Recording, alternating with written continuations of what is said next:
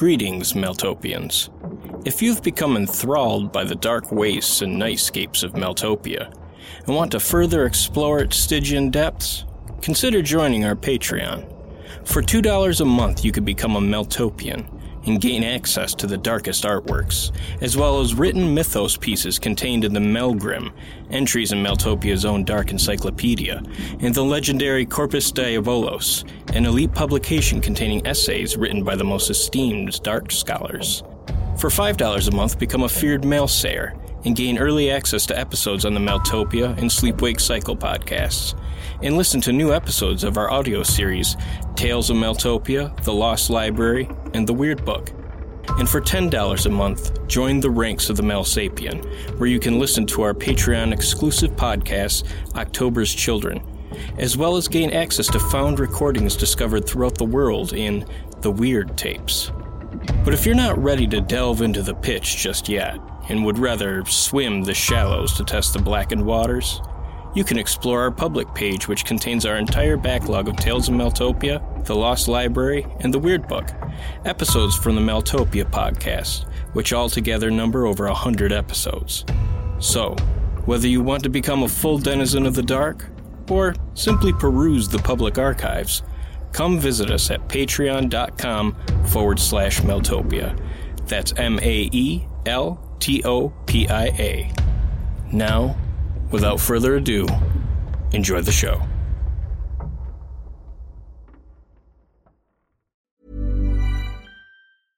Want flexibility? Take yoga. Want flexibility with your health insurance? Check out United Healthcare Insurance Plans. Underwritten by Golden Rule Insurance Company, they offer flexible, budget friendly medical, dental, and vision coverage that may be right for you. More at uh1.com. Say hello to a new era of mental health care. Cerebral is here to help you achieve your mental wellness goals with professional therapy and medication management support. 100% online. You'll experience the all new Cerebral Way, an innovative approach to mental wellness designed around you. You'll get a personalized treatment plan from a therapist, prescriber, or both in a safe and judgment free space. Your cerebral therapist or prescriber will outline a customized plan with clear milestones along the way so you can get to feeling your best. With Cerebral, you're not alone in your mental health journey. We're here to empower you to live a fulfilling life. So take that first step towards a brighter future and sign up today at cerebral.com slash podcast and use code ACasts to get 15% off your first month. Offer only valid on monthly plans. Other exclusions may apply. Offer ends July 31st, 2024. See site for details.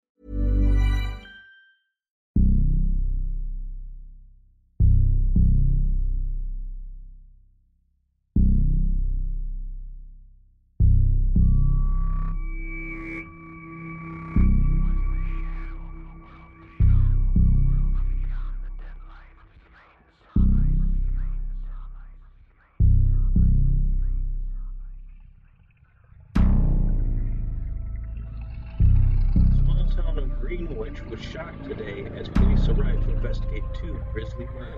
Police say the women's feet were sewn together at the looked like mirror images of each other. Go the Solo is the latest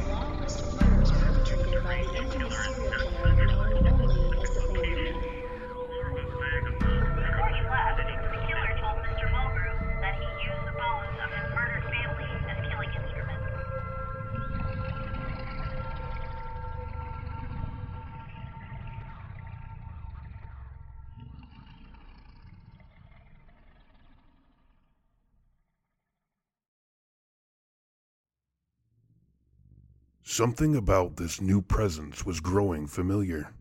But it was no wolf. This was something else. And the impulse to pursue it was also something else. Beyond mere curiosity. I'd felt it before, when I destroyed the white son of the dead mother, when the shepherd intervened for the proper continuance of its game. I wondered at how many other wolves had been summoned for such reasons to defend our game. I was also forced to wonder at how much my free will was engaged in my decisions, having now reached the bottom of my list. Was I just a murderer in thrall of the murder god? Just another lateral curiosity, that one. I felt a bit like a fool thinking as I had that this diversion might be a crack in fate, allowing me the option of abandoning the game. This was just another calling from the shepherd to put something right. Even as I realized all of this, I continued, almost mindlessly. There was a degree of shame in that, given who I was, what I sought to accomplish. It was the first cogent argument I'd been given in support of Jack's machine hypothesis. I realized quickly that the cemetery was more rambling than I'd assumed, unfolding deep into thick woods, almost entirely joined with the forest, where grave dust was reborn as loam, old bones reached out of the soil as saplings, the cycle of a corpse. At some point, across the hidden burial grounds, old blood painted the woods, and the scars of battle split trees and sundered headstones. A war between wolves. I retraced the carnage as one pursues a scar across flesh toward the blade first enters the skin. It wasn't long before I came across the loser of the conflict, remains scattered, scraps of a kill list like yellow fungus curled up beneath the overhang of a wilting weed, tips blackened by the kiss of fire. Sadness gripped me. I'd left so many wolves behind like this one, all to waste. The aftermath of my sins were laid out before me. I think I might have leaned into the mindlessness of my purpose at that point, to dull the edge of what I'd done, would do, one final time.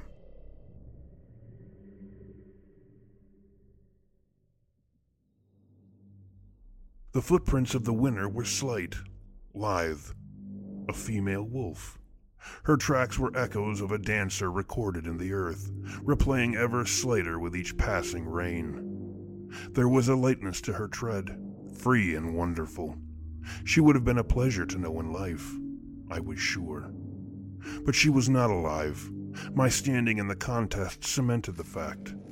But it was not a wolf, I now knew, who stole her from the game. The footpath was sporadic, like she had stopped to gather as much wonder as possible along her way. But ultimately, her tracks, and presumably her life, ended within a stark white mystery. Across the side of a cliff was blazoned what appeared to be a kind of white powder, only that it could not be removed, even with effort. Within the irregular bloom of bleached stone was framed the blackest shadow of a killing woman caught off her guard. But by who? Interestingly, I found another set of tracks, of both a person and what I took to be a tripod. That's when I remembered. The strange photographer from the train to Lastragon. But perhaps what I did not realize was even of greater importance the lack of the wolf's body. What I presumed was the photographer's tread was no greater or lesser wherever I encountered it, except where the camera had been set out. Thus, I was forced to conclude that the body was not carried out. Also, the shadow upon the stone was not carbon scoring, but merely what seemed, perhaps strangest of all, a natural discoloration of the stone. So, it appeared, the wolf was not reduced to ashes. This made for a pleasant mystery indeed. The photographer's steps were not difficult to follow, for no effort was made to conceal them. Unlike the wolf, the tracks were not light, lithe, or exceptional in any way. They were cold and unwavering, businesslike. I found the disposition totally inconsistent with an artist, even though I must confess that photography was not well known to me. Not that I found the practice beneath me, quite the contrary, really. I found it to be, when properly accomplished, the purest sort of art. Pre art. To capture the very spirit of a subject, the shadow and the caster all at once, was purely otherworldly composition. Of course, the beauty wasn't completely teased out, only hinted at. An exquisite beginning. Beginnings were often, although not always, more beautiful than conclusions. So much was contained within the beginning, likely too much. Most artists, ironically, start at the end of things sunsets, bones of the body, the moon, the harvest. They started there because the end was an explicit affair, while beginnings were almost entirely implicit, easy to miss, harder to capture, requiring a seasoned artist with an eye for the hidden. In fact, the only thing more difficult to render in its approximate completeness was a dream, which was both causeless and endless, yet it begins and ends, paradox incarnate. This should do well to explain why I was not a photographer. One cannot photograph a dream.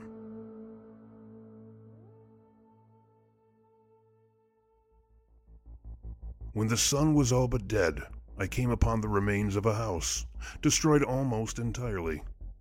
Its placement within the densest crowd of trees the woods had to offer, at the foot of a meandering boneyard no less, intrigued me. The solemn photographer had entered the structure, and so did I. The rooms were thoroughly destroyed by the weapons and workers of the woods vines, weeds, burrowing and nesting things. Rooms little more than the bones of an ancient industry sheltered various night things, creatures preferring the darkness of cast off enclosures, the corpses of forgotten dead, and the inattention of sun loving prey. One after the next, crumbling rooms appeared and vanished from my focus, the tracks casually picking through various debris. Suddenly, and without suitable preface for such a bizarre thing, a room darker than it had occasion to be melted into view. Daylight still lingered the various entrances to the place, a lilting glow that, while diminished, should have had its way with the thickest natural darkness. But the black hung like a curtain across the threshold, nearly intangible, decrying any and all illumination. Gently disturbed by a cautious breeze, the sable curtain even reacted as if a material thing, however slightly. I reached out to touch it, cobwebs and cold. I pushed through it, and a membrane of outer darkness admitted me. The space within was completely free of light, not a speck staining the air. The cold and dark were a unified force here, molded from purpose, surely. My eyes, stunned for the absence of obedient shadow, struggled for signposts. My sisters took to my hands, their smiles burning obedience into the reserved bleakness, restraining its loyalties. The objects of the room slowly came into focus, gossamer structures melting out from the wincing, lightless cold. Developer fluids, scissors, stop bath and fixer, strings and clothespins, rubber gloves. Here was a dark room. My respect for photography exploded when my fingers closed over a picture clasped to a thin wire. The image within was alive. The object, or was it a subject, moved beneath my fingertips, pulsing, emitting life force more vital than could be conveyed through simple skin, but only by the soul itself. The image overflowed me, rising beyond me, invading the freezing blackness. Its horror was profound, painful. The thing's resulting scream invaded me. I could feel my family flinching at the sound as it transferred itself into the bones of their spirits, moving like a surge of electricity across one conductor after the next. The sound leapt from my fingers, racing across the hundreds of other photos hanging from wires, each new print joining its scream with the next. A chain of shrieks became a fire of blazing sound, burning across everything, threatening to obliterate the world. It happened before I could stop him. My father became my hands, raising himself high, his voice an explosion. Enough! Descended with searing desperation. The air went white hot. Thunder and scream rose into the air, circling one another, hawks facing off. Then came silence, the offspring of mutual annihilation. And next came oblivion.